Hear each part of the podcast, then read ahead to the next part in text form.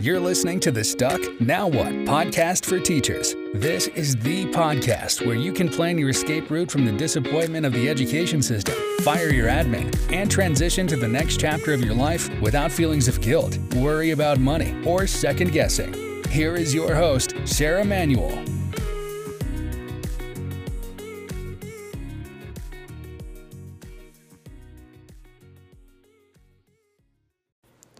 Hello, welcome to Stuck Now What. I am Sarah Manuel. Thank you for joining me today. So, I came across um, some ancient wisdom from the Hawaiian elders called Huna. So, this is ancient Huna wisdom.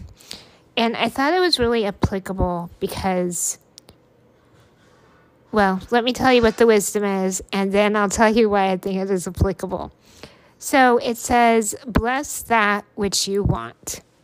So I know a lot of times when, you know, if you're on Facebook, if you joined any of those teacher exit groups or what have you, and, and all these people are saying how they found new jobs and they've left education, they're so much happier now. It can be hard to not feel jealous that they're turned the page, that they've started a new chapter, that they've fired their admin, that they have escaped education, and they're on the other side telling you how wonderful it is and to just go for it. And you may be sitting there thinking, wow, I wish that was me. Why can't that be me? What's wrong with me that that isn't me? Why can they do this but I can't? Why am I struggling when they're succeeding? So it's really easy to have those thoughts run through your mind.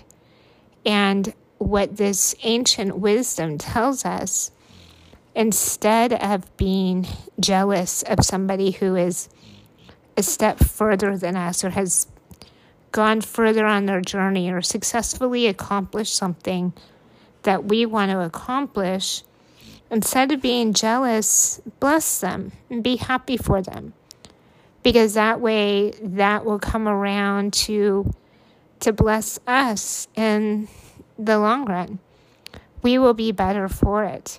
And instead of looking at it as being jealous and anxious that it's not you, look at their journeys and see where maybe you know, you would want to replicate some of the steps they took and maybe avoid some of the steps that they took.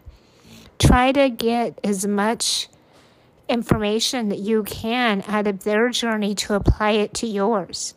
You know, that's all that coaching is, is that you're able to jump all these steps forward because you're able to learn from other people's mistakes. They're teaching you a different way. And I know the Facebook groups don't present themselves as coaching, but you can use that same principle, even though these people aren't directly telling you do this and avoid this mistake, and like I did. Um, you can glean that yourself by reading what they are saying and telling you about their journey.